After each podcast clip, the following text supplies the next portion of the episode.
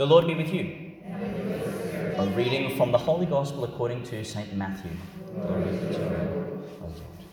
The eleven disciples set out for Galilee to the mountain where Jesus had arranged to meet them. When they saw him, they fell down before him, though some hesitated. Jesus came up and spoke to them. He said, All authority in heaven and on earth has been given to me.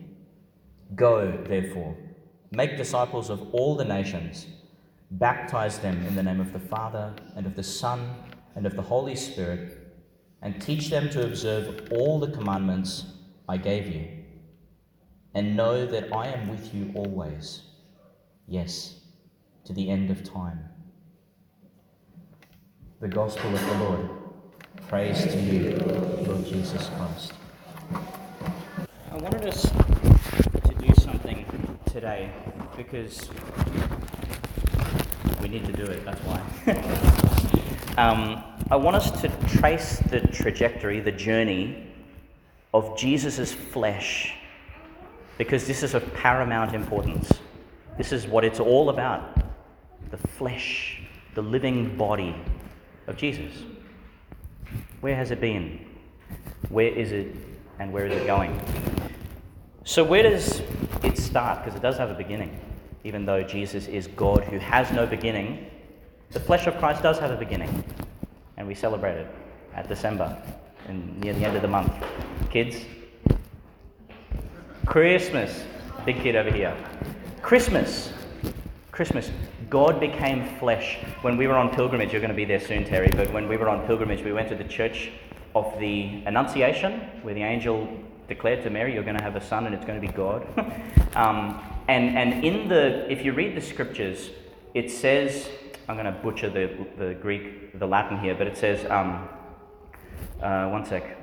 Um, oh, I'm going to wreck it. Anyway, the point, the point, it's not about the Latin, but the point is outside the door and in the scriptures, it says, and the word was made flesh. And you'd see this written in Latin everywhere. But when you go into that church, and when you go into all the places that the scriptures are, they add a little word. It's a Latin word, hic. It says, um, uh, I don't I, I, wish I wrote down the Latin, but it says, basically it says, and the word became flesh here. Hic means here.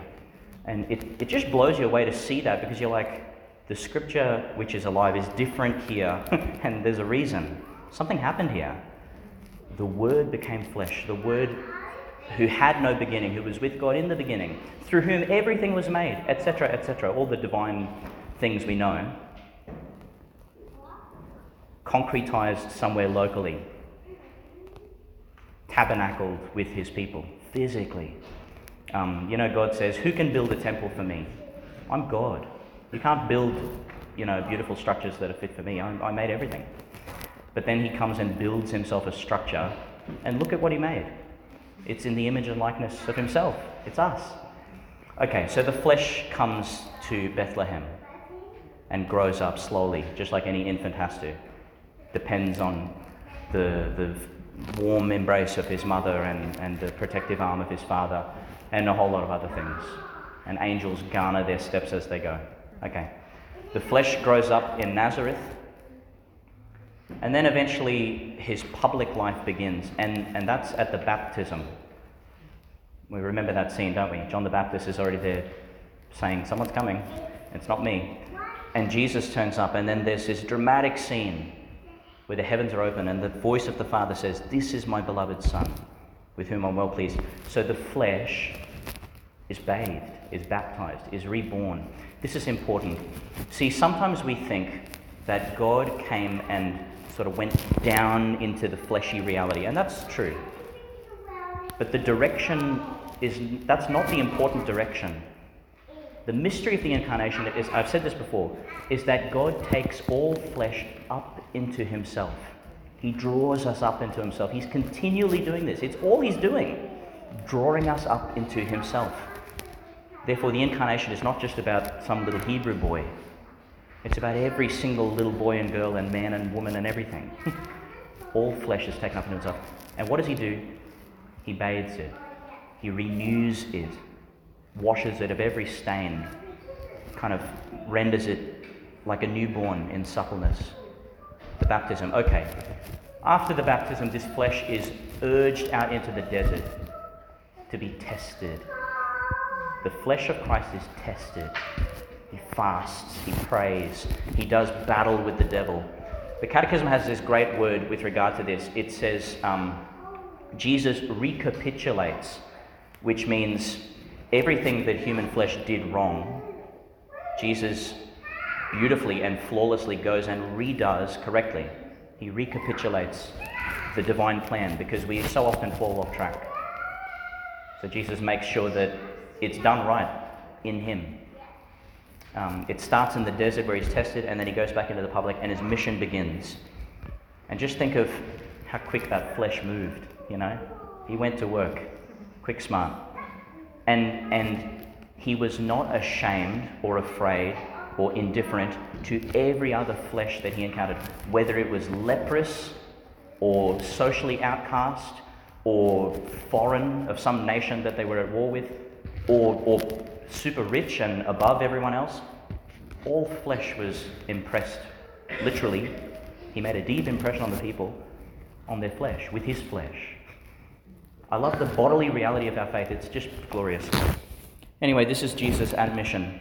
Finally, and he tries to keep a bit of a lid on his mission.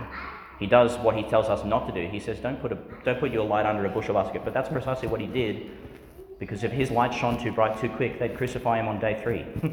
he needed a good couple of years, you know. So he sort of said, Don't tell anyone I did this, don't do that, go and do the prescribed laws and whatever. Eventually he says, Okay, it's time for this light to shine, and the darkness is not going to like it. The dark cannot overcome it, but it still comes with all its venom. So Jesus is arrested, and his flesh undergoes the passion. It's broken, in other words. It weathers all torment and misery.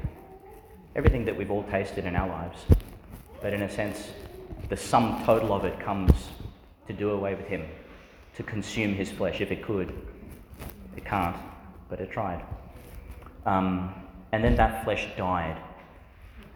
And this is important. Jesus, who was a real person, suffered in reality. He died a real death. He was buried in a real tomb, as real as any of our loved ones who are buried in that cemetery over there in Boyne Tannum, whatever. He was in the ground. A fleshy reality took place. And then, against all expectation, that flesh rose Think about that. By the way, this is the lowest and the highest point, in a way, of all of history. Can you think of a lower point than God dying? I can't. God died. That's pretty low. You can't get lower than that. No wonder his disciples were just, they didn't know what to do. And then he comes back. Again, they didn't know what to do. These are two very extreme things right next to each other. Anyway, sorry, I'm getting sidetracked here. The flesh resurrected. And Jesus made, went to great lengths to show his disciples I'm not a ghost. This isn't an illusion. You're not imagining this. Um, you know, any other thing that you think this is. It's not a hallucination, nothing. I'm here. Look at my wounds. You can touch them if you like. You're partaking of a meal, I'll partake of it with you. Mary comes and grabs his his legs and he says, Let go of me. Because there's still some movement for this flesh to undergo. Finally, today, the flesh of Christ, which underwent all that stuff, just remember everything that it's been through, and now in a new quality it's raised and it ascends. This is a bit of a mind boggling mystery. You know, we know what time and space is, and I know how to move that chair there. Like, I know how to move stuff in space and time where did the real flesh of Christ go? Because it was real and it ascended into heaven. Where's that? Up behind Pluto? Where did his flesh go? In the scriptures, Jesus shows us what he's doing. And he shows us why him going is cause for great joy because he didn't go up, up, and away, as Bishop Barron often says. He somehow floods everything. Like, like there's nowhere that he isn't now. He's closer to you than you are to yourself. He's closer to us in this moment than he was to his apostles, who he called by name and they followed him. Think about that. That's really close. The ascended Lord is, is with us and we are in him. In him we live and move and have our being, as it says in Acts. Beautiful stuff. So we're sort of um, enmeshed in the flesh of Christ now, if you like.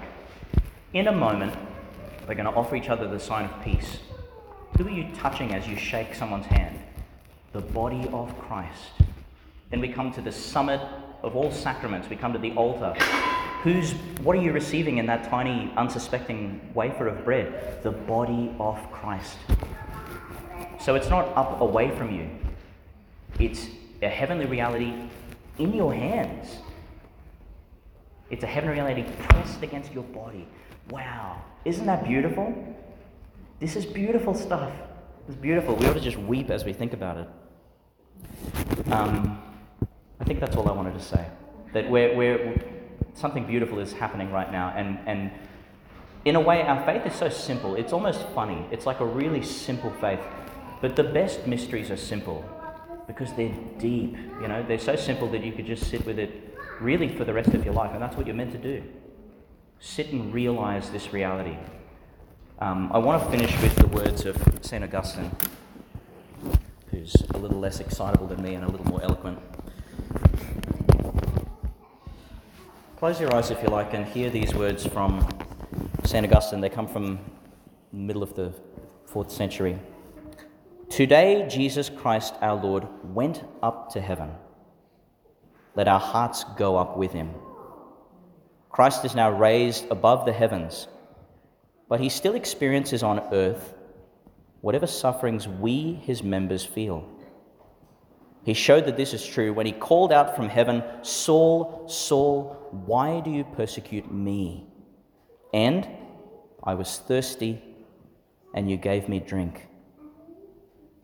Why then do we not exert ourselves on earth so as to be happy with him already in heaven through the faith, hope, and charity which unite us with him? Christ, while in heaven, is also with us and we, while on earth, are also with him. He did not leave heaven when he came down to us from heaven, and he did not leave us when he ascended to heaven again. The unity between us and himself is real, for he is our head and we are his body.